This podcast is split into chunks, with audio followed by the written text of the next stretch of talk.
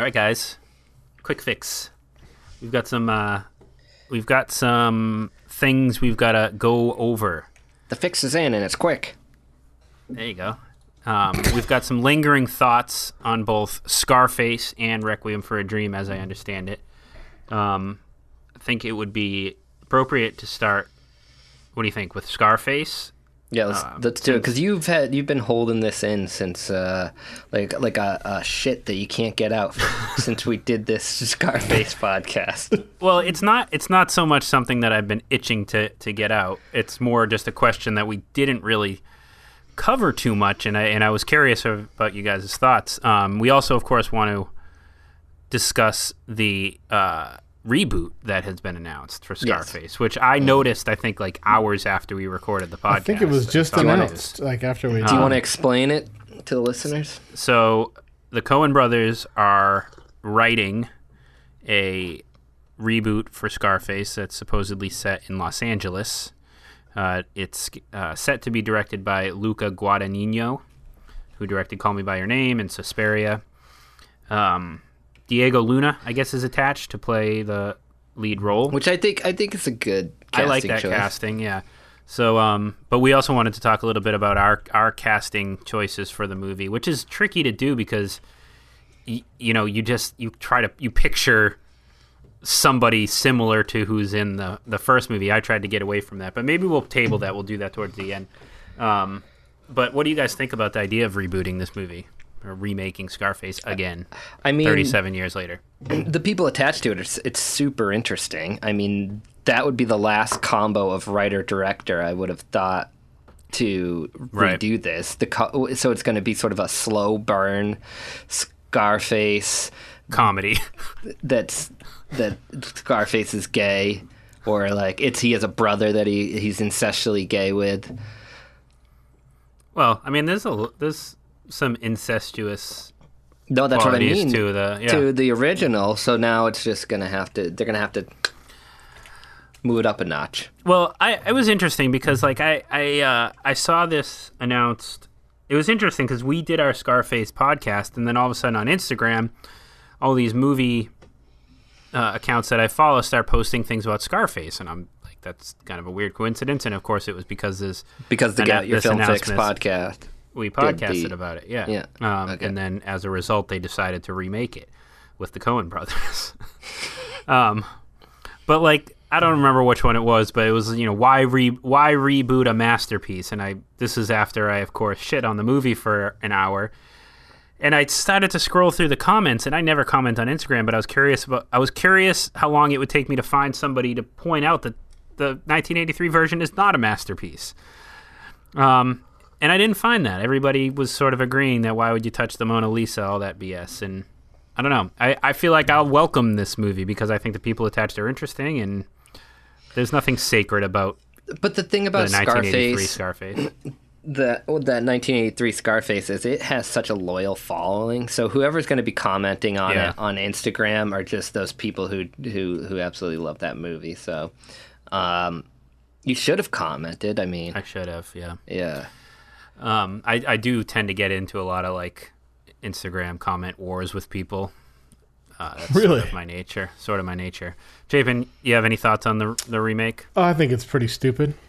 Okay, fair enough. You're not even a bit curious. Uh, I'm a li- I mean, honestly, I'm. I'm more curious to see the Snyder cut, to be completely frank. But, um, which was also announced recently. I don't know. I, the, the Coens have this sort of history of being journeyman writers. You know, like they'll write Yeah. stuff that they, you know, you wouldn't think that they would write. Like they did some rewriting on Bridge of Spies, which I guess is understandable.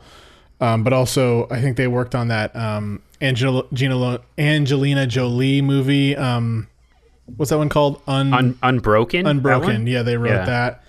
Um, and a couple of other things. And I, I remember when I was interning when we were in LA, Jeremy, and I, I remember seeing a list of like writers and um, they were on it. And I thought that was kind of bizarre. Like people you could, you know, hire to do rewrites or write something for you. I don't know. I mean, I guess I'm interested. The Coens doing anything interests me, but I wouldn't say them writing it is. I mean, they've written Them writing it alone is not as interesting as if they were they were doing the whole thing. But Guadagnino is a good director. I mean, Yeah, um, or I guess you know w- maybe we don't know that for sure yet, but I, I didn't see Suspiria. Do you guys get the sense that this is movie, a is this a like um is this a remake of like the original 1932 one or is it a remake of the I Well, I think the it's casting, supposed to be a little combination of the two. I'm not sure really. Diego Luna makes it sound like it's going to have a little. I don't bit like to yeah, do I don't like drug that. I gotta culture. be honest with you. I mean, it's it's just like he's he plays a real life drug dealer in in Narcos like already. I think it's I don't Yeah. know. I wish they would have gone with someone differently. It's it's funny you say that because like half of my half of the names I wrote down for my recast or for my casting for this movie are all from Narcos. Yeah, I had uh, I had the idea for Pedro Pascal was my Yeah. initial like Oh, that first that- person that popped. I was in gonna my head. blow you guys away with that idea. Yeah, no, that was uh, the first person that popped in my head uh, on our recast. So why don't we do it? What if you had we had one option to recast it? Um, Well, so I mean, my no brain. See, this is what sh- this is what is tricky about it. Is like you you want to try to think outside the box. You don't want to just replace the actor that played the character in the 1983 version. But that the Al first one that came to my mind was was the Mif- Michelle Pfeiffer role, which I cast Charlize Theron. Seemed like a no brainer to me. oh, I didn't I didn't recast anybody but the uh, Al Pacino role. Well, I just figured Diego Luna had that part, so I was thinking some other roles. Um, I was trying to think of the Robert Loggia character. I was, uh, like Tom Berenger popped in, popped into mind, but like the Inception Tom Berenger, like the Right. the meat sweats. I don't know. I think you I think you got to think a little more out of the box. Well, that. Well, I did. I did, and I wrote down like Kyle Chandler playing that role. I mean, he always plays a good guy, but I feel like that could be interesting. I don't love Kyle Chandler. All right, Chapin, let's hear your. I, see, I think it. I think it should be they should it should be black. They should the Scarface should be black. I thought about that. I mean, Like it- a and, played by Jay Z. and uh, like if they're not going to give Idris Elba a Bond movie, they might as well let him play Scarface. Totally. And like, you know, uh, I've always wanted I've always had this fantasy of doing adapting uh, Macbeth as like a like a gangster dr- drama um in like a, you know, a, a kind of like black gang scenario. And so like, you know, it's set in LA, maybe these guys are Bloods or Crips or something, you know, something like that. So You gotta- not you- you gotta so not involving the- dr- not involving drugs. So like otherwise it'd be American Gangster basically with them No, no, it could be drugs. It's just like they're not. I mean, if, if they're if they were in Miami, it makes sense that they're Cuban. But you got to if they're set in L.A., you got to use L.A. as a as a So- geographical point. One thing that I think was interesting about the 83 version that they did was that they changed the story essentially. You know, you you in the 1932 Howard Hawks version you're dealing with bootleggers and Italians and then you move to Miami and you deal with Cubans and drugs Drugs. Yeah. And I think it would be really smart to do something like that, Chapin, where you move to, you know, Los Angeles and you deal with a different type of gang culture or something like that, and you can tell a similar story, but I, I was actually deal with surprised a different by, subject matter. by how many plot points they were able to keep in the 1983 version to Yeah. the original. Um, so it's definitely something that can be done for sure. well, that leads me to my my question that I had for you guys a little bit because it I know. Wait, I don't Chapin- get to re- I don't get to recast this thing. Oh, I thought you did. No, I haven't yet. Oh, Uh, so going, my guy's French. Oh, that's good. So- yeah. okay. Yeah, uh, it's Tahar Rahim. Oh yeah. Oh yeah, nice.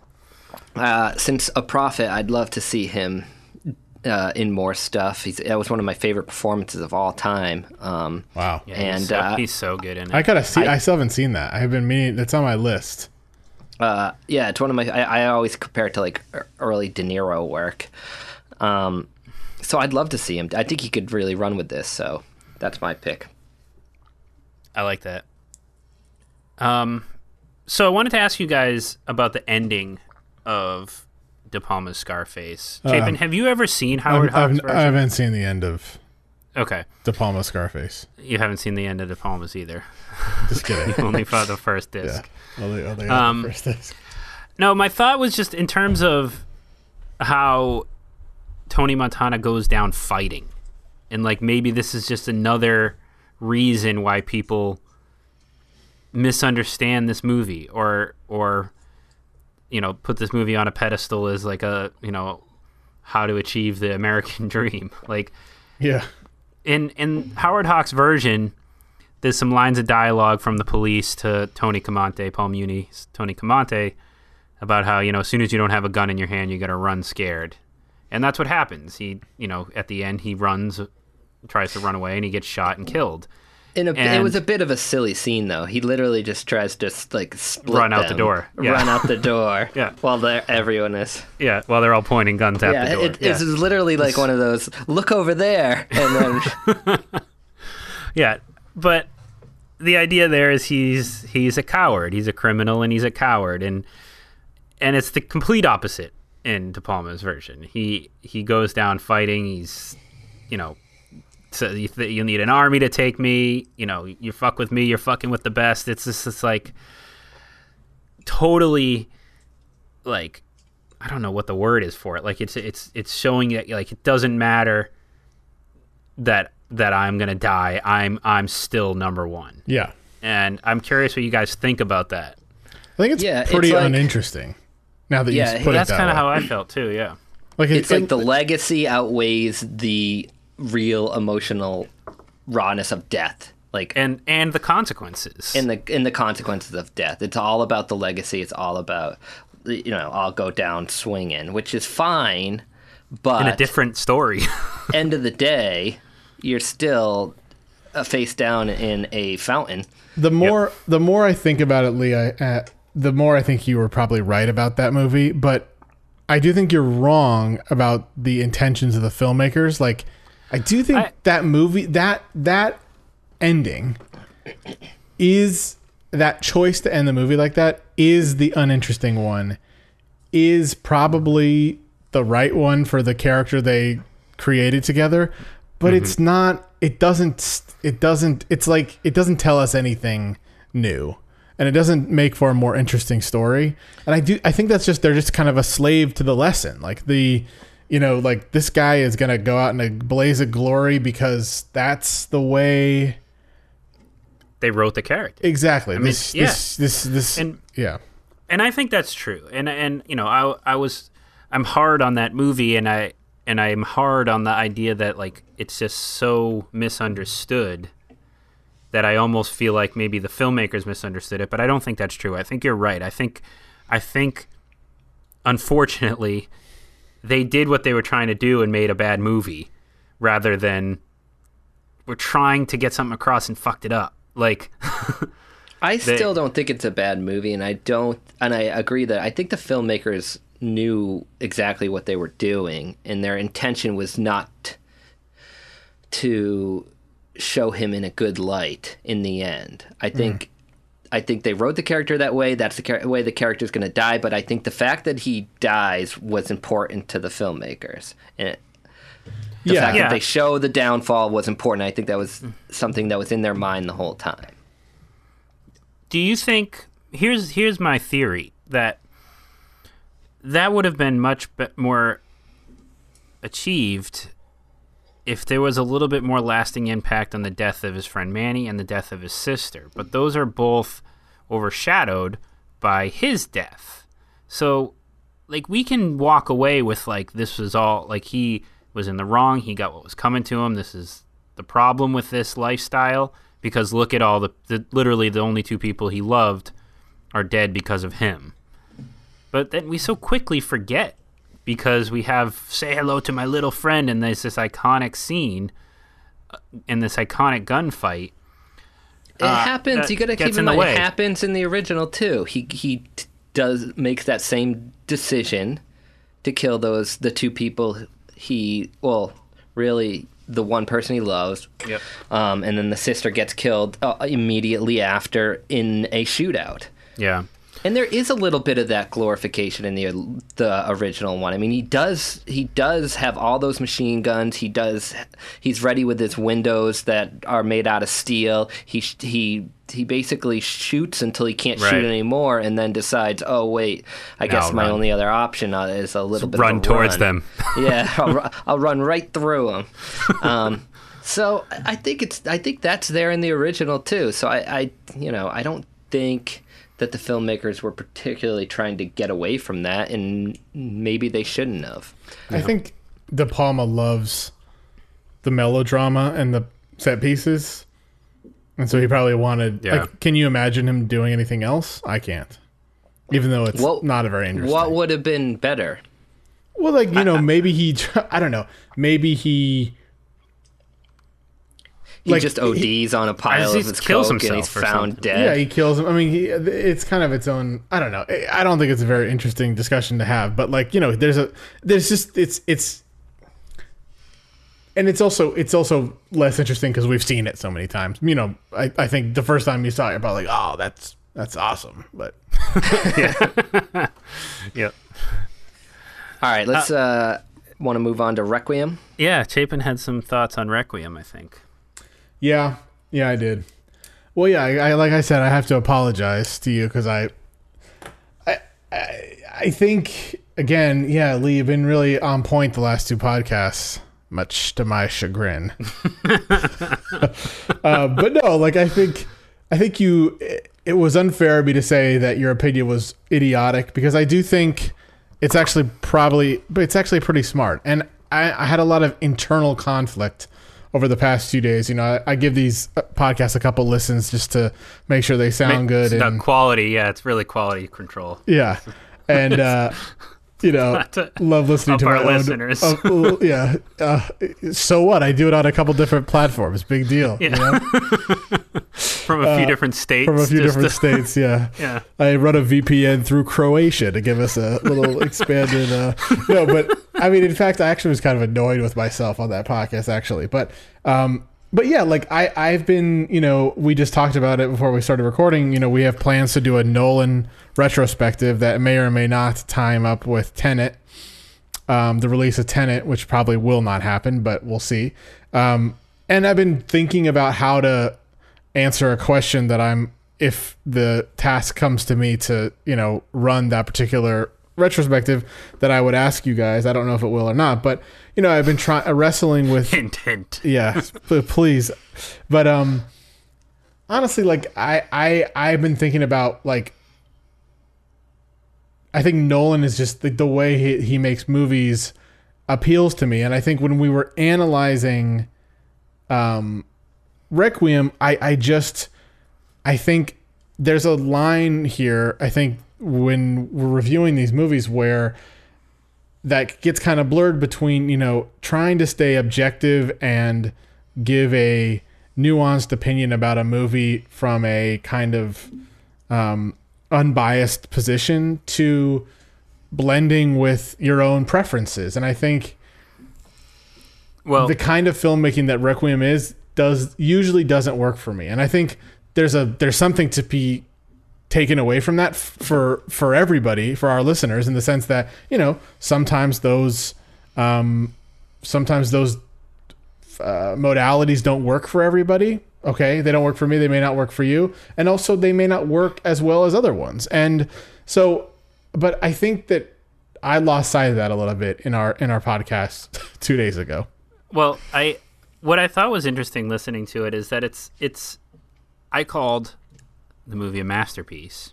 Hmm. And I stand by that opinion. I wonder maybe if it's his masterpiece or if it's a masterpiece like where's you know what I So mean? your Where's- where's- so your your opinion's changing a little bit. No, You're no, no, my point- off that. Yeah. Is it his or is it a?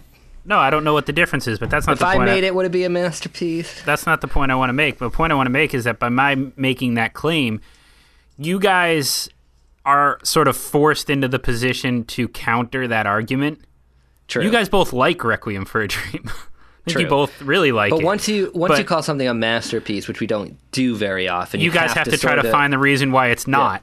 And that makes for a good defend podcast. I thought that that was interesting. I thought it was one of our better discussions.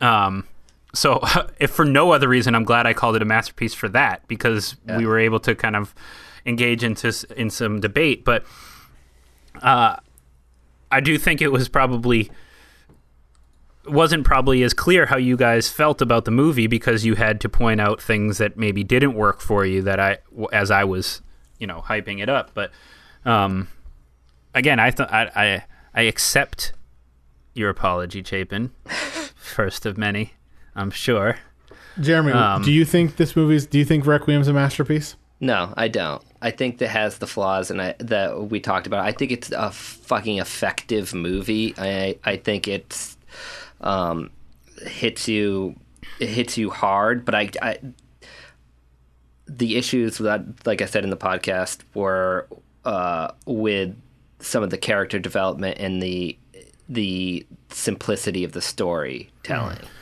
Where And does I it think rank for you guys for Aronofsky?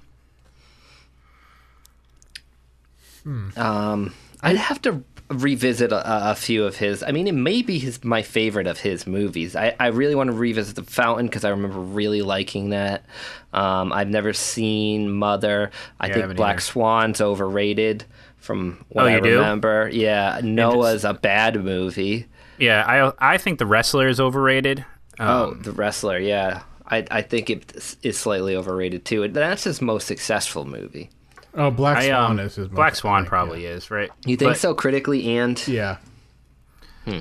It was, Anyway, I think- I, Black Swan is the one that maybe that I, I've only seen once. You know, I I never felt this way until Chapin brought it up about how that's the movie he's afraid to see again because he loved it so much. But if he sees it, he knows he won't, so he wants to hold on to that.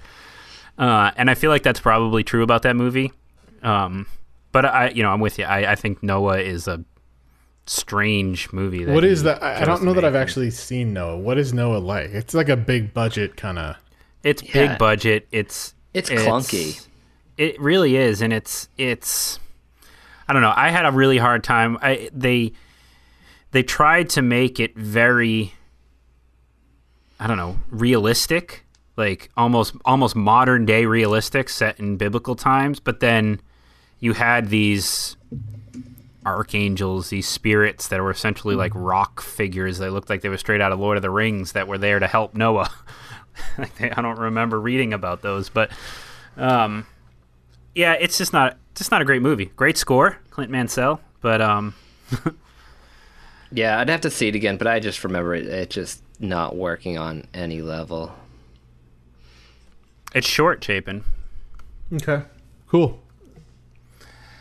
Um, okay. Anything else you Well, guys got? Did you get everything off your chest? I did. I really just had that one question about the end that we didn't that we didn't talk about. Um, did uh, we're gonna do be doing Mission Impossible two next? Another film from the year two thousand. The most successful movie of 2000, as you learned from your. Yeah, that's Yeah. why I knew it came out that year because of our little game, a little game we played. Yeah. I lied. Noah is not short. It's two hours and twenty minutes long. Oof. Um. All right, guys. So that's it. Quick fix. In, in and out. The old in out in out.